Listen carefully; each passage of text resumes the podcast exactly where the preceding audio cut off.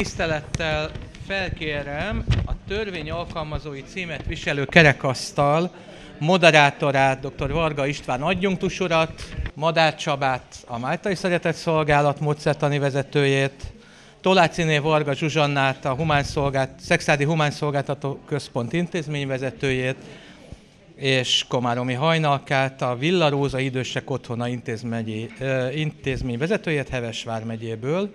Tudom, hogy államtitkár úr, te is része vagy a kerekasztalnak. És így én is beülök akkor, ha megengedett. Köszönöm. Jó, hát akkor ö, úgy csinálnánk, mint az előző körben, hogy mindenki mutatkozzon be, és már meglátjuk, hogy amit én fölírtam ide magamnak, azt mindent elmond magáról. Kezdjük a hölgyekkel. Zsuzsi? Oké, okay, kezdem. Én Tolácséné Varga Zsuzsa vagyok, és ahogy az Imre mondta, hogy a Szexádi Humán Szolgáltató Központnak vagyok a vezetője, de egyébként 89-ben kezdtem a főiskolai tanulmányaimat Szexádon, és amikor itt a Jóska mondta, akkor én nekem így, még így meg is jegyeztem, mondom, nem az esélybe volt, és még emlékszem, hogy ilyen sárga volt, és akkor fehér betűkkel volt írva, hogy esély, hogy alig lehetett kiolvasni belőle, de hogy ugye akkor én még a főiskolára jártam, és akkor az én oktatóim hozták és mutatták, hogy akkor most már haladunk, mert hogy hát van egy esélyneve szociálpolitikai ö, folyóirat, és ö, hát ahhoz is kapcsolódnék az Imre, az anyag, a szociális törvény volt. Most, most ez még a bemutatkozó kör. Igen, ja. de hogy, hogy ilyen élmények jutottak eszem, hogy igen, hát itt családgondozóként kezdte az ember, és hát gyakorló szakemberként ugye akkor ismerkedtünk a törvényel, és aztán hát jöttünk, mentünk. Köszönöm. Tehát azt nem mondtad el, hogy szociális munkás és szociálpolitikus végzettségekkel rendelkezel. Ja, meg a vezető, hát az szinte mindenki. Azt, azt mondjuk el mindig, jó? Jó, a vezetőképzést. Komára Mihajnalka vagyok, és Szexárdon végeztem, ugye 96-ban, tehát 92-től 96-ig, tehát még itt találkoztunk néhány emberrel, Kara Ákossal is, ugye Zsuzsa, talán kettővel végeztél előttem, te egyel, utána jöttem én, és utána az következő évfolyamban Ákos végzett. Úgyhogy nagyon-nagyon sok élményünk van, azt gondolom, abból az időszakból. Mi nagyon sok, sokat megittunk annak idején a szociális törvényre, tehát hozzájárultunk, így eszembe jutott az előadás közben, főiskolásokként hozzájárultunk ahhoz, hogy jó szociális törvény készüljön aztán majd biztos el tudjuk mesélni még, hogy milyen tapasztalataink voltak. Számomra azért érdekes ez az egész történet, és az, hogy itt lehetek, hogy 96-ban ugye végeztem szexárdon, mint szociális munkás, és most az idén végeztem szintén szexárdon mesterszakon, szociálpedagógia mesterszakon, és hogy mennyit változott a világban, sokat volt róla szó. És megtaláltam, hogy annak idején milyen volt egy diákigazolvány, itt van a kezembe. Ugye fotózkodtunk, pecsétek, stb. Kör, körbeadjuk? Mostani diák. Vállalod, hogy körbeadjuk? Persze. Persze, abszolút vállalom. Abszolút vállalom. Ö, és ilyen a mostani diákigazolvány, szóval csak egy kis tárgyasult formája annak, hogy a világ mennyit változott, és hogy nekünk is mennyit kell változni benne. Csak így előjáróban ennyit mondanék. Hát folytathatja a Csaba? Madár Csaba, és uh, én az eltén végeztem, 90-91-es uh, tanévben kezdtem, és uh, 97-ben sikerült az első uh, diplomámat megszerezni. Én ott párhuzamosan csináltam a szocmunkát, a szociálpolitikát, és a szociológiát is, tehát hogy így azt gondoltam, hogy így berendezkedek egy ilyen 8-10 évre, mert egész jól éreztem magamat, de hát a végén mondták, hogy azért jó lenne legalább egy diplomát így megcsinálni, aztán utána húzhatom, ameddig akarom.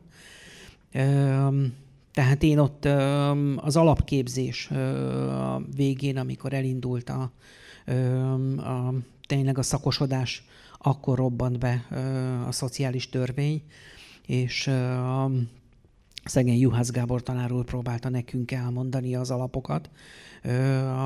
Nekem István küldött egy ilyen kis e-mailt, hogy esetleg miket fognak kérdezni, és volt benne egy olyan, hogy hogyan éltük meg, és nekem megmondom őszintén, amikor ültünk De a nagy bocsánat, elő... elveszitek a kenyeremet teljesen. Jó.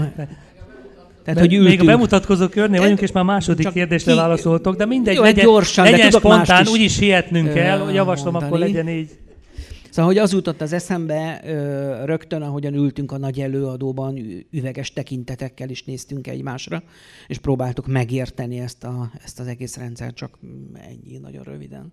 Azért az István annyira felgyorsítja, hogy akkor mondom a válaszokat. Igen, igen, igen egyetértek. Kettő, egy kicsit más a véleményem, bár van benne igaz. Um, én egymás, én nem, nem tudtam ilyen nagy kanála lenne enni az életet, hogy párhuzamosan én egymás után végeztem a szociológiát és utána a szociálpolitikát. Akkor még azt gondoltam, hogy ez valami külön szakma, zárójelbe zárva.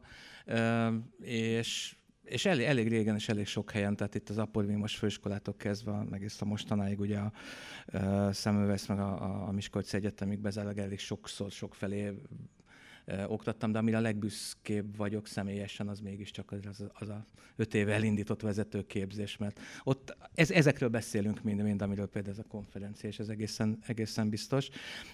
És csak picit rezonálva, vagy reagálva az előző kerekasztalban elhangzottakra, három olyan nagy koncepcióról tudunk, és azokat ismerhetjük. Ugye a Solid volt az, amelyik szeretett volna egy egészen más felépítésű szociális rendszert Magyarországon. Az egy kicsit fura volt nekem, bár voltak ismerősök, vagy talán még ilyen, ilyen barátnak is mondható, vagy hát azért az ismerettségen egy picit túlmutató kapcsolatban, akiket így kértem, hogy te figyelj, csak legalább tényleg nem teszem közé, csak hozd már ki a minisztériumból, és titkosítva volt meg, nem tudom, tehát ilyen nagyon vigyáztak rá, akkor egy cikket lehetett publikálni, talán a Hoffman Krémer páros írt egy, egy szintén az esélyben valamit róla, hogy mi volt ez a szolid, de ez egész el volt titkosítva. Hát mondtam, ez igen, ez, ez nagyon-nagyon jó dolog. Akkor jött a következő kísérlet a Tékozdó Koldus névre hallgató, ami meg ugye a, a Gyuri Péter, Mózár Péter pároshoz köthető. Ott például azt mondták, hogy ezt most megvitatjuk ezer emberrel. És, és tényleg, tehát nagyon-nagyon sok egyeztetés volt arról a koncepcióról is. Az is azért nem kezdek bele.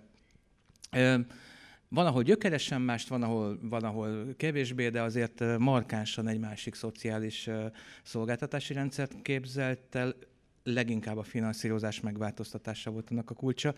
Mi pedig, amikor az NSZK-t megírtuk, ott volt egy, egy roadshow, tehát ott ö, olyan mértékben, és azért remélem, vagy bólogatásból láttam, hogy akkor ezen részt vettek, részt vettetek, ahol megpróbáltuk ezt a lehető legszélesebb egyeztetésre, mert tök jók ezek Bocsánat, a minisztériumi... az NSK az nem a Német Szövetségi Köztársaságot jelenti. Nem, csak nem akarom hanem a Nemzeti Szociálpolitikai koncepciót. koncepciót. Így, így van. És nagyon sajnálom egyébként, hogy zárójel, hogy, hogy Ákos nem tudta jönni, Karákos, mert hogy őt meg pályakezdőként, ugye 98-2002 közötti kormányzati időszakban jött létre a Nemzeti Ifjúságkutató Központ, és annak, annak révén egyébként találkoztunk vele, és akkor még ő is ilyen, ilyen nagy, hős, hősszívű, szociális szakemberként, és az ifjúság segítést egyébként már akkor is így a, előhordozva állt kezügyért zárójel, ugye ezt is beszéltük, ifjúságsegítés, az beletartozik vajon a szociális körbe, vagy sem? De nem akarom a kérdéseidet elvenni. Igen, szóval ez egy külön téma lenne, mert az ifjúságsegítés nem is kapta meg a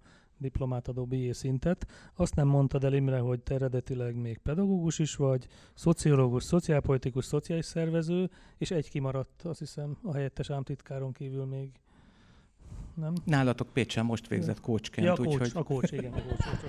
Na, hogyha ez úgy ment volna, ez a nyitókör, hogy én szerettem volna, akkor azt mondtam volna most el, hogy az előbb láttuk a nagy generációt. Ugye a nagy generáció az a 68-asok nemzedéke, illetve hát ti vagytok a nagy generáció, akik létrehoztátok a törvényt, és az első emelet nevű együttes volt a kis generáció, akkor mi vagyunk a kis generáció.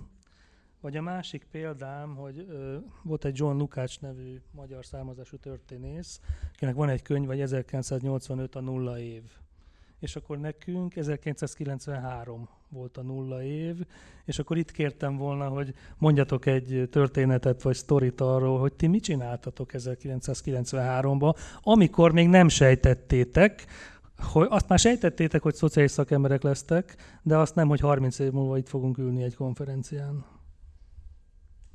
Zsuzsi, kezded megint?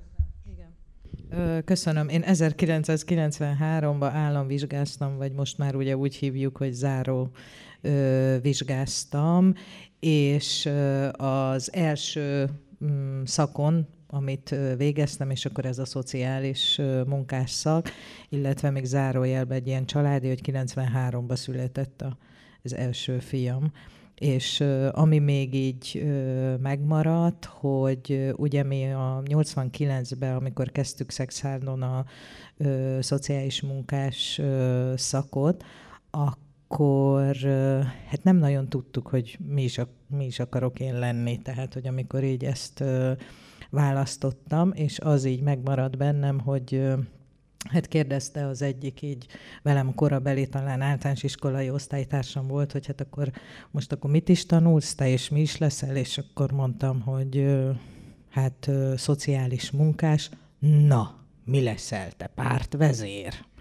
És mondtam, hogy hát erre még így nem gondolkodtam, de szóval, hogy hát mi, mindenféle ö, gondolat van így ö, bennem, de hogy ez a ö, 93 tekintetében ö, hát nagyon érdekes időszak volt, de mindjárt adom is tovább, hogy sok, sok minden történt. Szociális törvény hatályba lépését ö, ö, kivéve is.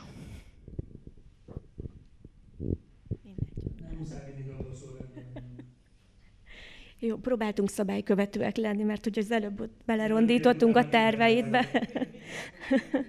mert hogy a szociális munkás mindig figyel a másikra, a másik szemszögéből is megvizsgálja ugye a dolgokat, és próbálunk alkalmazkodni mi, a mi évfolyamunk 93-ban, ugye a második fél év volt, amikor a jogszabály megjelent, és akkor kezdtünk szociális jogot tanulni, úgyhogy frissen, üdén rögtön fél éven keresztül tanultuk a szociális törvényt.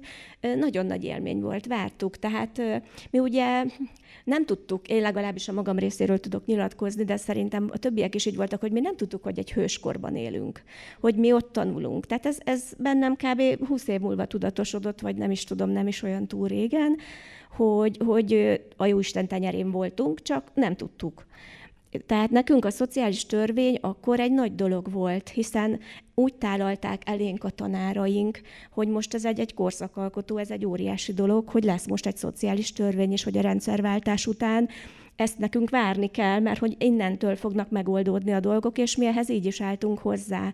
Tehát azt gondolom, hogy mi ott azért még ö, 21 pár éves fiatalokként ö, mert érdekes mondani, a mi évfolyamunkra sem, talán egy, tan, egy hallgató volt, aki rögtön érettségi után jött, tehát mindenki más azért egy-két évet legalább dolgozott, picit úgy érettebbeknek gondoltuk magunkat ezáltal, tehát hogy azért voltunk hogy 20 évesek már az első évfolyamon, és tehát nagyon-nagyon vártuk, és nagyon-nagyon komoly dolognak tartottuk, és már mi egy olyan generáció voltunk, akik úgy kerültünk ki, mint büszke szociális munkások, és hogy már tudtuk alkalmazni.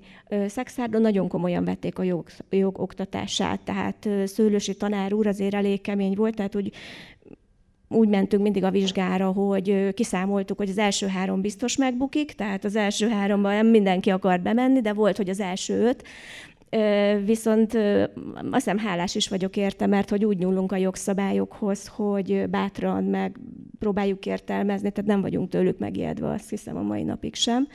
De szóval ez a dolog lényege, hogy mi nagyon vártuk, és egy korszakalkotó dolognak gondoltuk, és kaptuk meg a tanárainktól. 93-ban nekünk akkor a képzésben a gyakorlat volt, a fél éves gyakorlat, és én így a szociális törvényel együtt kezdtem el a hetedik kerületben az esélycsalád segítőben, aminek a akkori vezetője a Táncos Éva volt, aki szintén óraadó is volt, és bár ugyan a Bányai Emőke volt az én tereptanárom, de mégis egyszerre kellett megválaszolnom a helyes kommunikációt, a, a jó hozzáállást, a, a, az értékelést és az osztörvényhez ide vonatkozó dolgokat, hiszen ő nem tudott kibújni abból sem, hogy azért ő utána ott a, a gyakorlatot kísérő szemináriumokon már rögtön mellé rakta a, a szociális törvényre vonatkozó dolgokat.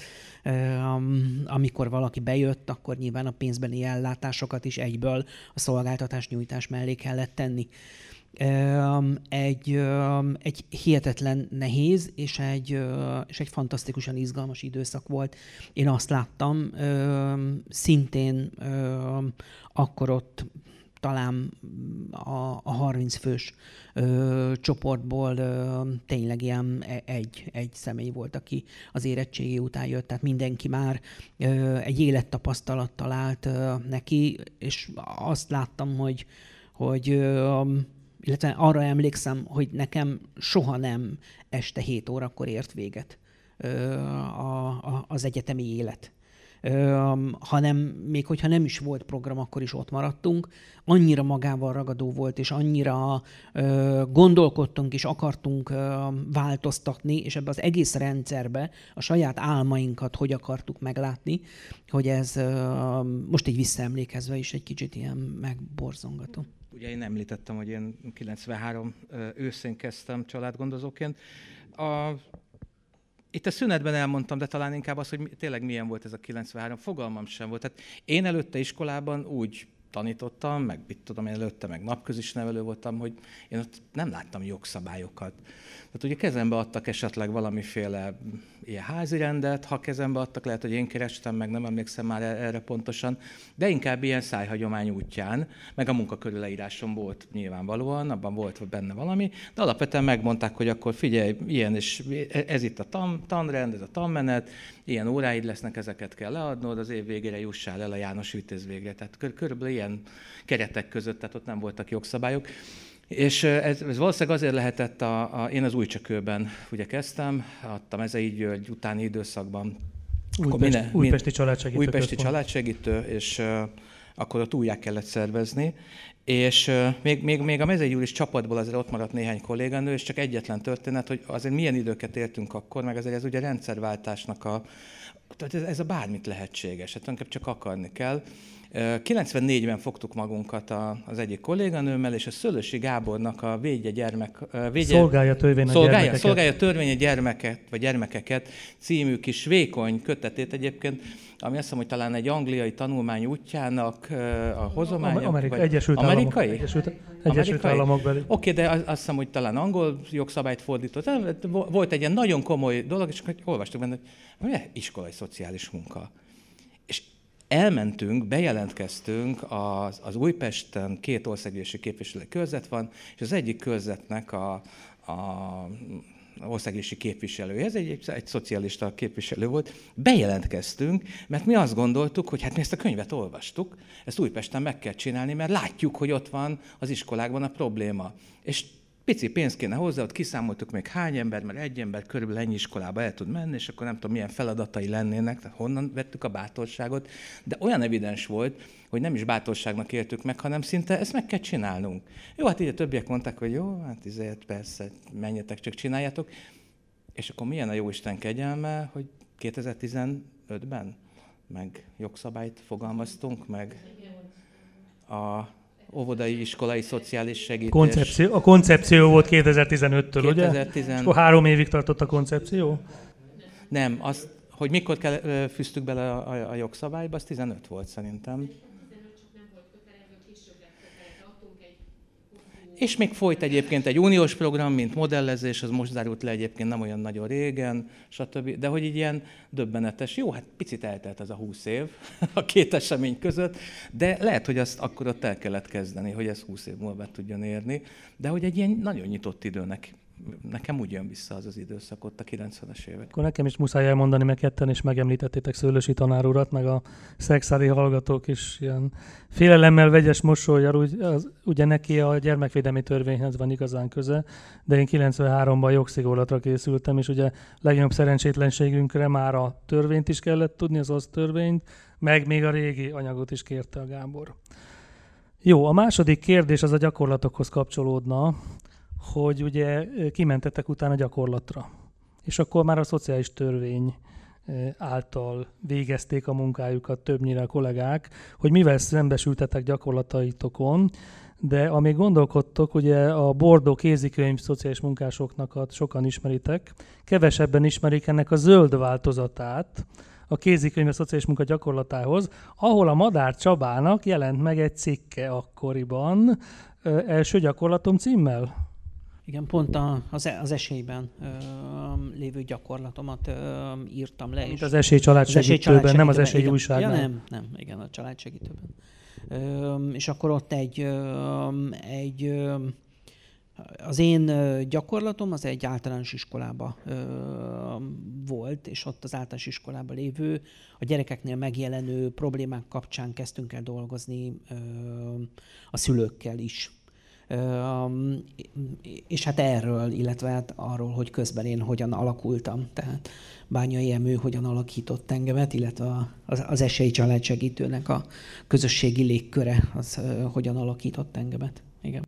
Az elég ritkaság, hogy valaki még főiskola, illetve egyetemi hallgató, és már publikál egy ilyen komoly újságban. Ezek azok a legendás idők, vagy daliás idők, amik akkor voltak. A, bocsánat, csak hadd egész sorrendet hagyd borítsam föl, csak szeretnék a Csaba kapcsolódni. 90-es évek vége, második fele, az, amikor mi először két szomszédos budai kerület iroda vezetőjeként, ha, ha jól emlékszem, lehet, hogy még nem azon a szinten, de később igen, kezdtünk el azon gondolkodni, hogy miért van az, hogy hát ugye Budapesten a kerület határokat nagyon nehéz mondjuk nagyjából lehet tudni, de nem mindig egészen pontosan, de nehéz megszólni. Miért van az, hogy az utca egyik oldalán más típusú szociálpolitika működik, mint az egyik oldalán, és elkezdtük egyébként az első, a második, meg a tizenkettedik kerület összehangolni a kerületek szociálpolitikai elképzeléseit, és még talán pályáztunk, és még talán lehet, hogy valami pénzt is nyertünk, a fővárosban volt akkor szociálisabb, most megint van talán, de az biztos, hogy ott összejártunk, gondolkodtunk abban, hogy hogyan lehetne mégiscsak egy picit úgy megszervezni, hogy ne legyen már az utca egyik oldalán. Itt van egy összeghatár, vagy itt van egy el, el nyerhető összeg, vagy akár egy, szol, egy igénybevető szolgáltatás feltételrendszere, az utca túloldala meg más. Úgyhogy még ez is belefért azokba az időkbe, és szerintem valószínűleg az egyetemről hoztuk ezt a fajta gondolkodást. Nekem az jutott eszembe, hogy akkor vidéket is behozzam, mert ugye mi szociálisok mindig szoktuk mondani, hogy Budapest egy külön ö, kaszt. Igen, köszi Csaba. És ö, bugyor vagy bármi, igen, és akkor, hogy ö, hát mi a helyzet ö, vidéken, és ugye, hogy én említettem Szexárd. Szexárdon 92-ben indult egyébként a családsegítő központ, és ö, Hát épp az előbb mentem oda az Ibolyához, mert a Liza mondta, de azt mondta, hogy az Zolinak is mondjam, ugye a kocsis Liza, mert hogy csoporttársak voltatok ti a, az eltén, és akkor mondta, hogy hát üdvözletét küldi, de ugye a képzés kapcsán, ugye a, akik oktattak bennünket, és még ide jártak a az egyetemre vagy párhuzamosan csinálták, és ugye az ő segítségükkel indult a szakma vidéken. És tulajdonképpen ugye itt a pap győző volt Szexárdon az a személy, aki a családsegítő központot indította, még Isten nyugosztalja, Szabó Jani is tanított engem is egyébként a Szexárdi főiskolán is, illetve ugye az ő segítségével, ugye Jani Kaposváron indította a családsegítő központot, és hogy mennyire meghatározó volt, és hogy ez a fajta ilyen szabad szellem, hogy bármin gondolkodhattunk, és amikor ugye én elkezdtem a győzőnél dolgozni, és 96-ban indítottuk mi az iskolai szociális munkát, mert hogy ugye éreztük szakemberként, hogy mennyire fontos és meghatározó, hogy ott valamit csináljunk. Aztán ugye az iskolai szociális munkacsoportra Szexárdon épült 97-től a gyerekjóléti szolgálat. Tehát az a háromfős csapat alakította ugye a gyerekjóléti szolgálatot, és hogy a családsegítő központok mennyire szorosan közreműködtek abban, hogy ugye itt a gyerekjóléti ö, szolgálatok is ö, elindultak, és aztán a pedagógiai szakszolgálatokat, vagy leánykori nevükön nevelési tanácsadókat ugye ne is ö, említsem, vagy említsem, mert hogy mennyire nagyon meghatározó, hogy maga a szakma az ebből a szabad szellemből és gondolkodásból, amit ö, kaptunk mi itt a nagy ö, elődöktől, akik ugye egyáltalán ennek a szakmának az alapjait itt elkezdték művelni, hogy ez mennyire meghatározó, és hogy ez a fajta gondolkodás hát nagyon sok mindent tudott tenni a gyakorlatban és hát egyáltalán elfogadtatni, vagy közösen gondolkodni, vagy hogy mi az, amit szeretnénk. Hajni? Az előző kerekasztal beszélgetés során jutott eszembe ez a történet, amikor 96-ban végeztem a főiskolán, akkor foglalkoztatott egy kérdés. Milyen nagy kitárt szívvel, lélekkel mentünk oda mindenhová gyakorlatra, és akkor, amikor találkoztunk a hatalmon lévő vagy a döntéshozókkal, akkor sosem értettem, hogy miért nem értik, amit mi mondunk. Hát mi jót akarunk, ők meg semmit nem értenek ebből. És akkor, amikor végeztem az iskolával, akkor az volt a következő szándékom, mivel hogy ezt tanultuk ott is, hogy ugye meg kell ismerni a másikat, ahhoz, hogy megértsem, kerestem valami iskolát, hogy egy kicsit belelássak, meg akartam érteni a döntéshozó gondolkodását. És akkor indított a Győri fő, akkor főiskola egy non-profit menedzser képzést, és én oda jelentkeztem, és hát ott közgazdaságtant tanultunk és hasonlókat, és nagyon-nagyon meglepődtem, hogy a közgazdaságtan a szociális szférából nem ért semmit, egyetlen egy fogalommal tudtak bármit is kezdeni a munkanélküliséggel, hiszen az egy mérhető fogalom és ott abban az iskolában már ugye a meglévő szemlélettel egyszerűbb volt összeegyeztetni az új tanulmányokkal, egy, egy meglévő identitást az új tanulmányokkal, akkor nagyon sok mindent megtanultam, és rengeteget tudtam használni a szakmában. Tehát amikor egy önkormányzatnál kellett mondjuk kiállni magunkért, akkor tudtam, hogy hogyan gondolkodnak, hogy, hogy miket mondjak ahhoz, hogy esetleg célt tudjak elérni, és azt gondolom, hogy mi már akkor is tanultunk egyébként közgazdaságtant a főiskolán, csak akkor még nem értettem, hogy miről van szó, kicsit több időnek kellett eltelni, és azt gondolom, hogy ez egy nagyon fontos tudásunk, hogy igenis el kell tudjuk mondani, hogy milyen értéke van annak a munkának, amit mi végzünk. És igenis én úgy gondolom, hogy lehet azt számszerűsíteni is, és nagyon sokféle módon be lehet mutatni az értékét, úgy, hogy megértse a pénzügyminisztérium, vagy éppen a mi szintünkön azok a döntéshozók, akikkel kapcsolatba kerülünk. De én azt gondolom, hogy ez a gondolkodás a legfontosabb, amit mi, mi hozunk magunkkal szakmai identitásként. Ugye úgy építettem, hogy a következő kérdés az arról szól, hogy mivel szembesültetek, amikor elkezdtetek a szakmába dolgozni. De ezt úgy is mondhatnám, hogy hogyan bírtátok követni ezt a változás cunamit, amit itt bemutattunk, vagy hát nem én mutattam be, hanem az előadók bemutatták, hogy hányszor változott a törvény, hogyan változott, mit éreztetek, hiszen már együnk sincs, illetve a Zsuzsa, te még a közvetlen gyakorlatban vagy, meg hát jó, ez nem volt jó. Azt akartam mondani, hogy senki sincs már a közvetlen gyakorlatban, de ez így nem igaz, úgyhogy akkor ezt a mondatomat visszaszívom.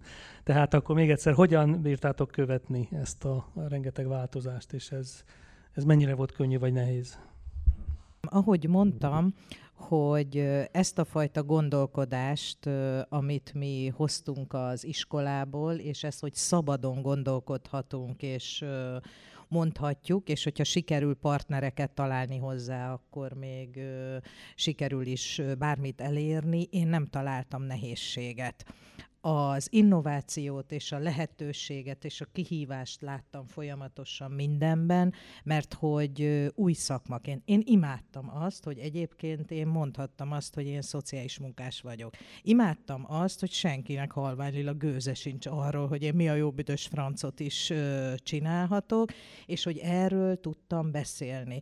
Én szerettem azt, hogy ilyen rócsó jelleggel mentünk, a, most már így mondom, a gyermekvédelmi törvény után szabadon, 17, 17. szakasza tekintetében, hogy ugye az észlelő és jelzőrendszer tagjaihoz. Tehát mehettünk mindenkihez, a rendőrségtől, a, az óvodákig, iskolákig és a védőnöktől akárkiig folyamatosan, hogy bemutatkozzunk. Ezt megcsináltuk évről évre, de ez egy cseppet sem zavart, mert hogy újra és újra elmondhattuk. Ö, imádtam azt, amikor valaki már tudta, hogy ja, tényleg ő már, mint hogyha erről valamit hallott volna. És ezeket a kihívásokat én hát nagyon szerettem. Szóval, hogy én ilyen örömmel emlékszem vissza rá, hogy egy csomó lehetőség volt, amit mondhattunk, csinálhattunk, és partnereket kellett erre vonatkozóan találni. Köszi, így igaz. Egészségedre. Folytatnám, mert nagyon kapcsolódik ide ez, amit az imént említettél.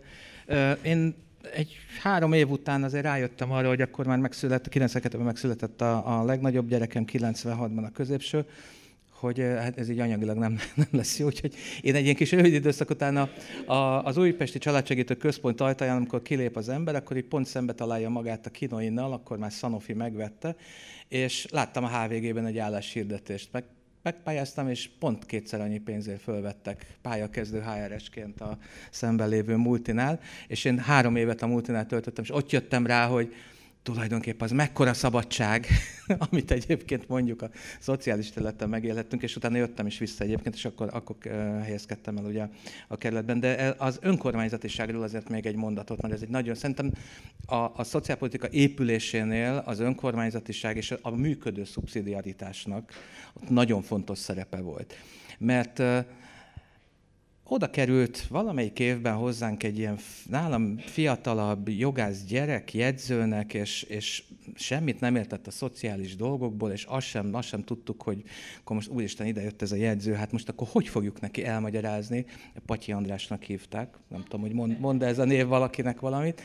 És ezt a jegyzőgyereket azért már sikerült meggyőzni arról, hogy a szociális terület volt egy MDF-es, szintén nagyon kis fiatal, szerintem az MDF legfiatalabb tagja volt ott a 12. kerületbe, bekerült a képviselőtestetbe, bekerült a Szociális Bizottságba, és kért egy időpontot a Népjólét Iroda vezetőjétől, hogy ugyan egy picikét így, így vezessen már be, hogy mi, mi ez a helyi rendelet, hogy eltérhetünk, de fölfele, lefele nem, vagy másfele, vagy mit is jelent ez. Nagyon-nagyon fontos volt, hogy a helyi rendelet alkotás az, az ott volt az önkormányzatoknál. Ezt a srácot Tuzson Bencének hívták, úgy mellesleg, jelenlegi e, igazságügyminiszter. Úgyhogy e, az, az, azok a történet, és, és azért mondtam két ilyen történetet, mert hogy egyrészt még érdekelték, meg lehetett őket győzni egészen biztosan, mert valahogy még, mint hogyha így a társadalom politikai, talán lehet ezt a nagy szót használni, itt gondolkodásban benne volt, hogy a szociális területnek is vannak, igenis vannak feladatai, és egy idő után szerintem az összes polgármester rájött, hogy neki a választásnál is vannak ennek direkt hatásai, és akkor egy picikét már, hogyha ez bebizonyosodott, akkor egy picikét másként figyelte arra, hogy miket csinálunk.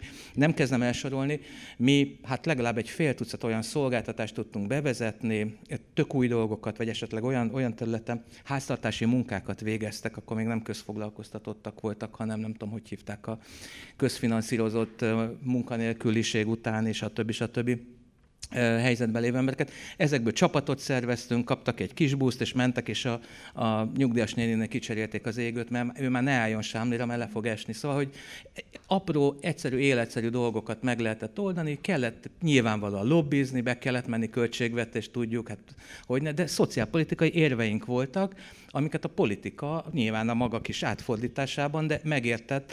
Zárójel, az én legnagyobb kudarcom az, hogy, és ezt be kell valljam, hogy a nagy politikában nem sikerült olyan uh, szereplőket meggyőzni, és most teljesen mindegy, hogy milyen pártról beszélünk, de nyilvánvalóan a, mindig a kormánypárt tud ebbe beletenni többet vagy kevesebbet, és nem tudtuk lefordítani a, az ő nyelvezetükre, vagy az ő igényeikre, szükségleteikre, mindegy, ezt most már nem is akarom idehozni, és nagyon-nagyon sokszor ezért vallott kudarcot későbbiekben, mondjuk most már itt az utóbbi másfél évtizedről beszélek, egy csomó szociálpolitikai vagy húsz évről kísérlet, akkor viszont úgy éreztük, hogy hát ahol éppen vagyunk, én, én mondjuk éppen önkormányzatnál voltam, de úgy éreztem, hogy itt, itt lehetőségek vannak, csak meg, meggyőzőnek kell lennem, és le kell fordítanom valamilyen szinten a helyi politikusok számára ezt.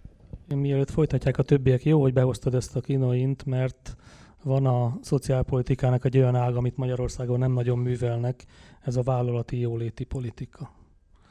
És hát lehet, lehet, hogy a politika, tehát a nagy politika számára is egy picit jobban le tudtuk volna fordítani, hogyha el tudtuk volna fogadtatni azt, hogy ez is része a szociálpolitikának. Erről most eszembe jut, hogy ekkoriban zárta be, amikor átvette a nagy francia Sanofi, gyorsan-gyorsan a magyar döntésre bezárták a, a kínainak a bölcsödéjét, óvodáját, az összes jóléti intézményét, talán, talán nem egy üdülője sem maradt, mire kiderült néhány év múlva, hogy hát mi ezt csak gondoltuk, hogy ide jön a múlt és így működik, mert egyébként meg Franciaországban, nézd már, van. Van, egy, van ilyen rendszer, van vállalati jóléti rendszer, és hát akkor abban nekünk dolgunk lenne. De tanítunk mi ma ilyet? Én nem nagyon tudok olyan szociális képzésre, ahol csak egyetlen órában lenne Szexár, olyan. Szexáron a mesterszakon próbálkozunk vele. Bravo, gratulálok. Nagyon jó. Konkrétan én próbálkozok vele.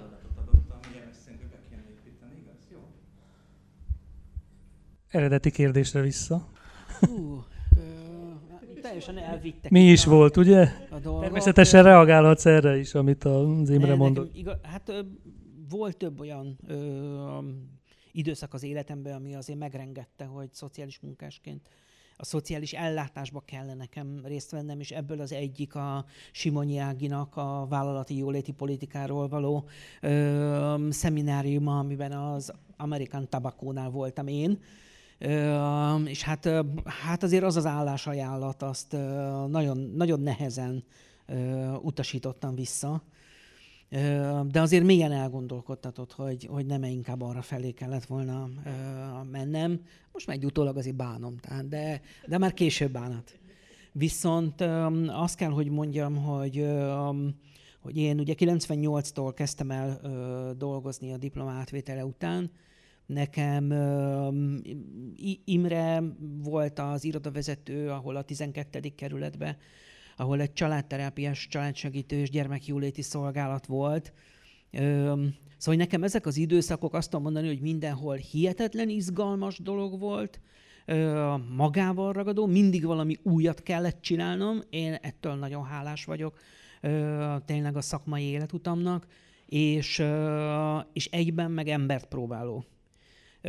Tehát már az első munkahelyemen megélhettem, hogy egy a családterápiás szemlélet ugye ott a Hát ott a csapat úgy állt fel, hogy volt két orvos, három pszichiáter, három pszichológus, volt három szociális munkás, aki előtte mm, nővér volt, szociális nővér, és jöttünk mi a fiatal, eltén végzett kis szocmunkások, akik úgy döntöttük, hogy most megváltjuk a világot, gyerekjóléti, és akkor mi most csinálunk olyan gyerekjó, tehát tényleg gyerek van a központban, és akkor szembesültünk azzal, hogy, hogy nem, ebben az intézményben egy családközpontú megközelítés van, egy rendszer szemlélet. És aztán elkezdett változni nyilván a mi szemléletünk, de hogy egy családsegítős, egy, egy családközpontú, rendszerszemléletű megközelítés a gyerekjólétiben, ahol az legelején egészen más szempontok voltak, tehát nagyon nehéz volt megtalálni a helyet, nagyon nehéz volt kialakítani, és közben pedig ott volt, hogy hát a 12. kerületben ott azért a 98-99-2000-es év az egy nagyon alkotó időszak volt. És utána volt nekem egy váltásom, ami hát ott a, ugye a déli pályaudvarnak átmentem a másik oldalára.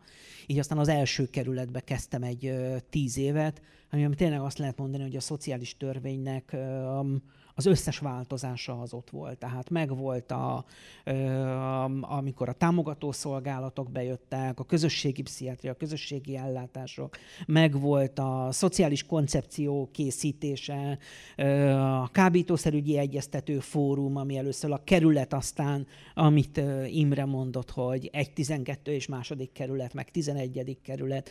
Tehát tényleg olyan volt, amiben azt éreztem, hogy, ö, hogy, hogy nem tudok elfáradni, nem tudok bele, ö, nem tudom mit csinálni. Szóval bele szürkülni. Belefásulni és kiég- és kiégni. Mert hogy, mert hogy mindig jött, jött ilyen értelemben egy újabb uh, módosítás, de én inkább azt mondanám, hogy, hogy és megfordítanám, mert egy kicsit mindig így a szoctörvényt állítjuk uh, középpontba, hogy hogy én azt mondanám ebben, hogy a szakma fejlődését követte le a szociális törvény ö, módosítása. Tehát igazából nem a szosz törvény vitt bennünket, hanem, hanem ahogyan a szakmában lévő folyamatokat ö, le lehetett ö, írni, és tényleg azt kell, azt kell mondanom, hogy, ö, hogy azzal a, a legelején a családsegítős szemléletemmel ö, bírtam azt mondani, hogy ezt a közösségi ellátást ki volt az a buta, aki ezt így önálló szolgáltatásként bírta megfogalmazni, mert ez a családsegítőben kéne. Ekkor volt a Bold Éva, akkor találkoztam vele először, mondta, hogy hát akkor így ő most így bemutatkozik nekem. Ö, És, és tényleg azt lehet mondani, hogy, hogy, hogy az volt a jó, ahogyan ő is elkezdte mondani, és ahogyan én elkezdtem mondani az érveimet hogy, hogy abba a szolgáltatásban hogyan lehet ö, ne ezt berakni, és hogy tudtunk közös nevezőre, majd utána én is hogy végeztem el a közösségi pszichiátriai képzést, de ez egy másik beszélgetés lesz. Hát, hogy a gyakorló, gyakorló szakemberként hogy éltük meg a jogszabály, vagyis konkrétan a szociális törvény és annak végrehajtási rendeleteinek módosításait, ugye mi nem komplexan az egésznek éltük meg a módosítását, hiszen abban a szolgáltatásban, amiben éppen dolgoztunk, azért nem mindig mindent egyszerre változtattak, tehát ugye nem, nem ért az összes változtatás, de mondjuk amire konkrétan emlékszem a családsegítő szolgálatoknál, amikor a rendszeres szociális segélyesek kötelező együttműködését előírták, az egy nagyon, nagyon nagy változás volt, ami a szemléletünkben kellett, hogy változtasson és hát, hát nagyon-nagyon kemény időszak volt, hogy hogyan fordítsunk magunkon úgy, hogy eddig önkéntes volt az együttműködés, és ez volt mindennek az alapja, és most kötelezően bejönnek, de ott bennünk meg, volt az igény, hogy valamit azért tudjunk szakmailag nyújtani, és, és azért itt, itt elég nehéz időszak volt. Ugye volt olyan ügyfél, aki a kis BMW-jével begördült, mint rendszeres szociális segélyes, és aztán persze elfelejtett jönni együttműködni, én kis naív pedig kimentem hozzájuk, hát a családgondozás része, hát a családlátogatás természetesen. Becsöngettem a házba, egy fiatalember nyitott ajtót, Uzi volt az oldalán, mondta, akit keresek, én nem láttam még közelről akkor fegyvert, csak már mint valóságos fegyvert, úgyhogy hát mondtam, kit keresek, bement, aztán mondta, hogy azt mondta a főnök, hogy mehetek. És akkor én bementem, és akkor ugye láttam, hogy hol vagyok. Mesélt ő nekem mindenféle olyan munkákról, hogy külföldről miket hoznak haza, meg lomiznak, meg egyéb dolgok, de igazából akkor szembesültem, hogy ki az én ügyfelem, amikor ott voltam náluk. Tehát ő egyébként magától nem jött volna, de így kötelező együttműködéként ott volt nálunk. De a történetben egyébként szép, hogy két hónap múlva behozta hozzám a lányait, hogy na akkor a a hölgyre nyugodtan hallgassatok, és hogy ő adhat nektek tanácsot. Tehát azért voltak hozadékai is a kötelező együttműködésnek. A másik történet, ami eszembe jutott, gondozási központ vezető voltam, és hát a szociális étkeztetésnek a helyi rendeletben elég széles körűen meghatározhatták, hogy ki részesülhet étkezésben, ott a törvény nem olyan nagyon konkrétan szabályozott, és a képviselőtestület elfelejtett szólni, hogy egy nem szócskát ők kivettek a rendeletből, ma egy abetűről megtanultam, hogy milyen sokat számít, hogy mit jelent a, a törvény nevében, úgyhogy egy nem szócska az, az akkor nagyon komoly dolog volt, mert körülbelül a 10%-a kiesett a szociális étkezőknek a jogosultság tekintetében, csak nem szóltak közben eltelt egy hónap, úgyhogy gyorsan felül kellett vizsgálni, meg sok mindent kellett csinálni, hogy meg tudjunk felelni a jogszabályi előírásoknak, és jogosan kapják az étkezők az étkeztetést utána kialakult egy olyan együttműködés az önkormány, a képviselőtestülettel, hogyha a szociális törvényen módosítottak, akkor a intézményünknek mindig megküldték a tervezetet, és volt olyan, amikor meg is kértek, hogy esetleg írjunk át egy-egy mondatot, és ez úgy nagyon jól esett, azt gondolom, egy szakmai elismerés volt számunkra, hogy ilyen módon bevontak bennünket a jogalkotásba. Utolsó kérdés, akkor ilyen zárókör. Azt írtam fel, hogy személyes életeteket hogyan befolyásolta ez a törvény. Ezt már többé-kevésbé elmondtátok. Ezt fejeljük meg azzal, hogy mit mondanátok azoknak, akik most egyetemi hallgatók, és majd 30 év múlva fognak itt ülni. Mi leszünk akkor a középgeneráció, lesznek a régebb óta fiatalok, az előttünk levők, mi a középgeneráció, és akkor ők lesznek a, a kis generáció. Senki igen, se tud megszólalni. Igen. Nem egyszerű, Csaba gyorsan ideadta nekem a mikrofont hogy akkor illendő, hát persze így szoktuk, akkor én itt kezdem, hogy hát ami nagyon határozottan meg tud bennem fogalmazódni, az az, hogy hogy nincs lehetetlen. Tehát, hogy ez a, ez a szemlélet, vagy ez a gondolkodás, ez nekem ilyen nagyon meghatározó. És hogyha ha valamit én látok, vagy gondolok, akkor akkor, akkor nincs lehetetlen, és találjam meg azokat a partnereket. Nem biztos, hogy sikerül. Lehet, hogy koppanunk, vagy hogy szokták mondani, le neki megy nagyot koppan, ö, aztán így ö, leesek ö, című történet, de hogy nem baj, tehát nem biztos, de hogy, hogy az a fajta gondolkodás és ö, szemlélet, az nagyon meghatározó, és hogyha ezt sikerül mondjuk így a, annak a generációnak átadni, akik most így nálunk dolgoznak, vagy jönnek gyakorlatra. Én ezt fontosnak ö, tartom, és ö, meghatározónak. Mert hogy kihívások mindig voltak, vannak, lesznek, de hogy hát mit találunk meg ebben. Hölgyeké az elsőbség. Igen. Azt gondolom, hogy a, az a különbség a 30 évvel ezelőtti meg a mostani korszak között, hogy mi most már szakemberekként csináltuk végig ezeket az évtizedeket. Akkor ugye nem voltak szociális, képzett szociális ö, szakemberek.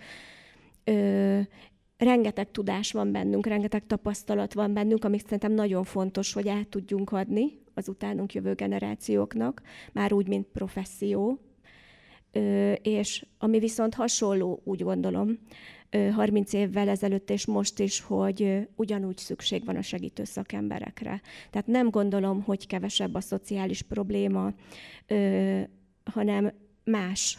És ehhez nekünk tudni kell alkalmazkodni, és azt gondolom, hogy képesek is vagyunk rá, és szükség van a segítő foglalkozású szakemberekre. Nagyon nagy szükség.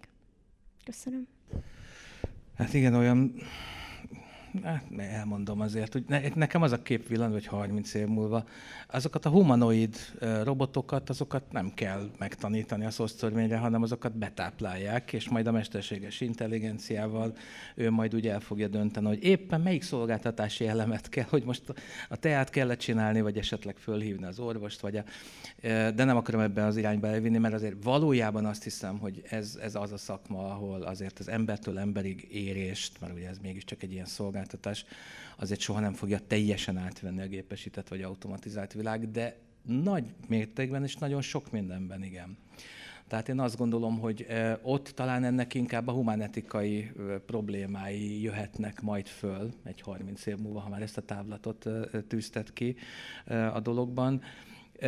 Sokkal inkább aggódok amiatt, hogy hát ugye mit most ilyen hullámokról, ilyen korszakokról beszéltünk, de hát a mi évfolyamaink, csoporttársaink, hát ez egy hosszú lista volt a mi csoportunkban, és én annyira örülök, hogy Miskolcon, nappali tagozaton, BA szocmunkás képzésben heten vannak, és nem ketten, mint az eltén a szociálpolitikán, vagy hárman, de talán hiszem inkább ketten. Két-három fős évfolyamokról beszélünk. Szexádon négy fős. Nincsen szociális szakember utánpótlás Magyarországon, ez pedig azt jelenti, hogy nagyjából itt elindíthatjuk a vége gombot, és így a számláló majd egyszer le fog járni, amikor már nem lesz szociális identitással rendelkező személy, mert hogy már nem is lesz ilyen személy. Na ez lenne a leg, legpesszimistább képem. Azért én azt gondolom, hogy mivel hogy látjuk azt, hogy ez, ez, ez a dolog, ha így marad, ide fog futni, én azt gondolom, hogy ezért kell tennünk, meg hát ugye bologatásban azt látom, hogy ti is az, azért tesztek, oktatásban, az intézményekben, a környezetünkben, hogy ez ne így legyen, és legyenek olyan emberek, akik ezt hivatásnak fogják 30 év múlva is gondolni, és ennek a hivatásnak akkor is lesz egy, érdekes szó a hivatásrend, de olyan jó lenne, ha ezt így lehetne érezni. Én azt, azt gondolom, hogy ha valamiféle, lehet, hogy újjá alakított, de lenne szakmai identitás, Ma ez a szakmai identitás inkább elporladóban van, inkább elfogyóban van, lehet, hogy újra kellene építeni. Én, én ezt gondolom, és abban bízom, hogy hát 30 év múlva simán, majd úgy emlékeznek vissza, hogy ott volt egy ilyen nagy gödör, de hát lássuk be, hogy most olyan közösségben, olyan társadalomban élünk, ahol az emberek gondolnak egymásra és segítik egymást szociálisan, és én nagyjából ilyen pessimista víziót tudnék így felvázolni. Optimista, pessimista, vagy pessimista, optimista jobb lett volna az Imre előtt beszélni. Ö... Most már csak optimisták Nekem, megmondom őszintén, nekem először az jutott az eszembe, hogy szövegértésben kell fejlődni. Ö, mert hogy hiába van egy jogszabály, hogyha, hogyha elolvassuk, de nem értjük. És, de hogyha most komoly, nem akarom ezt elviccelődni, ö, de hogy nekem folyamatosan, tehát amikor itt a, a intézményvezetői életemben úgy döntöttem, hogy akkor inkább módszertani tevékenységben tudok hozzájárulni a, a szakma fejlesztéséhez, majd, majd egy időbe átmentem a, a, a hivatali létbe, és azt gondoltam, hogy hatóságként talán a szolgáltatások engedélyeztetése, ellenőrzése, és mondjuk ott, ott valamilyen fejlődés lehet érni, aztán most újra tíz év után úgy gondoltam, hogy talán érdemes lenne az alapokhoz visszajönni. Tehát én most azt mondanám, hogy fontosak a keretek hogy fontos, hogy a kereteket azt mindenki ö, saját magában legyen. Mert hogyha állandóan a jogszabályt nézi, állandóan a kereteket nézi, akkor abban bele tud ragadni. Akkor ő egy, akkor ő egy alkalmazó lesz, vagy egy elszenvedő. Miközben az a fajta izgalom, amitől, hogyha ő neki a vérében van a keretek, és, és beszívja a, a, a problémát, látja a nehézségeket, látja, hogy mi, mit kellene csinálni, akkor el tudja magát engedni, és az, ami igazán szép ebbe, hogy te tudsz innovátor lenni hogy te ki tudsz találni, hogy arra tudsz koncentrálni, aki előtted van, azokra a problémákra. És talán e, ez a, ezt a szépséget kellene valahogy visszahozni, hogy, hogy ebben a szakmában lévők, akik szociális szakemberek, azok, azok újra tudják elengedni magukat, és azt tudják mondani, hogy akkor igen, és akkor nézzük meg, induljanak új szolgáltatások, legyünk újítóak, kimondottan az ellátottakra vonatkozó szolgáltatásokat nyújtsunk. Jó, köszönöm. Hadd helyesbítsem magam, mert valóban a nappal is évfolyamunk négy fős, viszont van egy 15 fős levelezős. Tehát lehet, hogy visszajönnek azok az idők, tehát lehet, hogy visszajönnek azok az idők, hogy a, a 18 évesek nem iskolapadból akarnak beülni a képzésbe, hanem elmennek, dolgoznak, nem tudom én mit csinálnak, és akkor utána jönnek. Jó, köszönöm szépen, hogy, hogy részt vettetek ezen a kerekasztalon.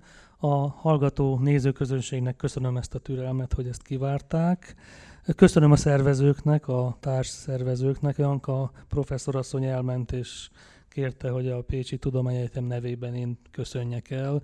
Köszönöm Jóskának, köszönöm Imrének, és én úgy akartam zárni, hogy találkozunk a 35. évfordulón, de mi lenne, és az Imrére meg a Jóskára nézek, hogyha ebből csinálnánk egy éves konferenciát, és akkor lenne SZOSZ törvény 31, 32, de most halálosan komolyan mondom, van egy jó szakmai közeg. Nekem van egy a mániám, hogy a szociális szféra sokszor csak magára számíthat. Hát akkor jöjjünk össze, szövetkezzünk, csináljunk egy hálózatot, sok kiváló ember ül itt, még többen ültek itt reggel, amikor kezdtünk, Szóval mi lenne, hogyha nem decemberbe, tehát a hóhelyzet miatt ezt előbb csináljuk meg valamikor október tájékán, de én ezzel zárnám, és hát akkor ezek szerint most az Imrének meg a Jóskának erre válaszolni kell. Mindjárt odaadom a Jóskának a, a mikrofont, csak az jutott eszembe, hogy hát évente megcsinálni, hát annyira ritkán változik ez a jogszabály. Mit beszélnek meg évenként? De rájöttem, hogy nem jó poén. Köszönöm a javaslatokat, nagyon jó, még valakinek van valami olyan évforduló vagy bármihez köthető javaslata, mert, mert ezek nagyon fontosak, hogy újra éljünk dolgokat, és előre tudjunk mutatni egyben, és ez is egy ilyen esemény volt a reményünk szerint. Én most egy, csak háttér támogatók vagyunk, mint módszertan, bár félig, félig a teológia képviseletében is vagyok, tehát két sapka van rajtam ilyen formában. Nyitottak vagyunk erre, munka és téma van azt gondolom, hogy amik napközben fölmerültek egyes csoportokba, nem is csak a jövőre, a jelen egyes kérdéseire bőven szolgáltatnak témát, hogy, hogy még legyenek fórumok. Tapasztaljuk, hogy a fórumokból hiány van, nagyon szuper szoszak, szíme és egyéb éves konferenciák vannak, nagy jelenléttel, de ez is mutatja azt, hogy még vannak regionális vagy akár országos módon is ennek helyei. Úgyhogy köszönöm a javaslatokat, visszatérünk rá szűkebben. Köszönjük szépen mindenkinek a jelenlétet, az aktív és figyelő részvételt. Nem mondom, hogy mikor találkozunk újra, de remélem többször fogunk találkozni, akár hasonló szervezési körben, akár másban. Köszönöm szépen, jó utat mindenkinek!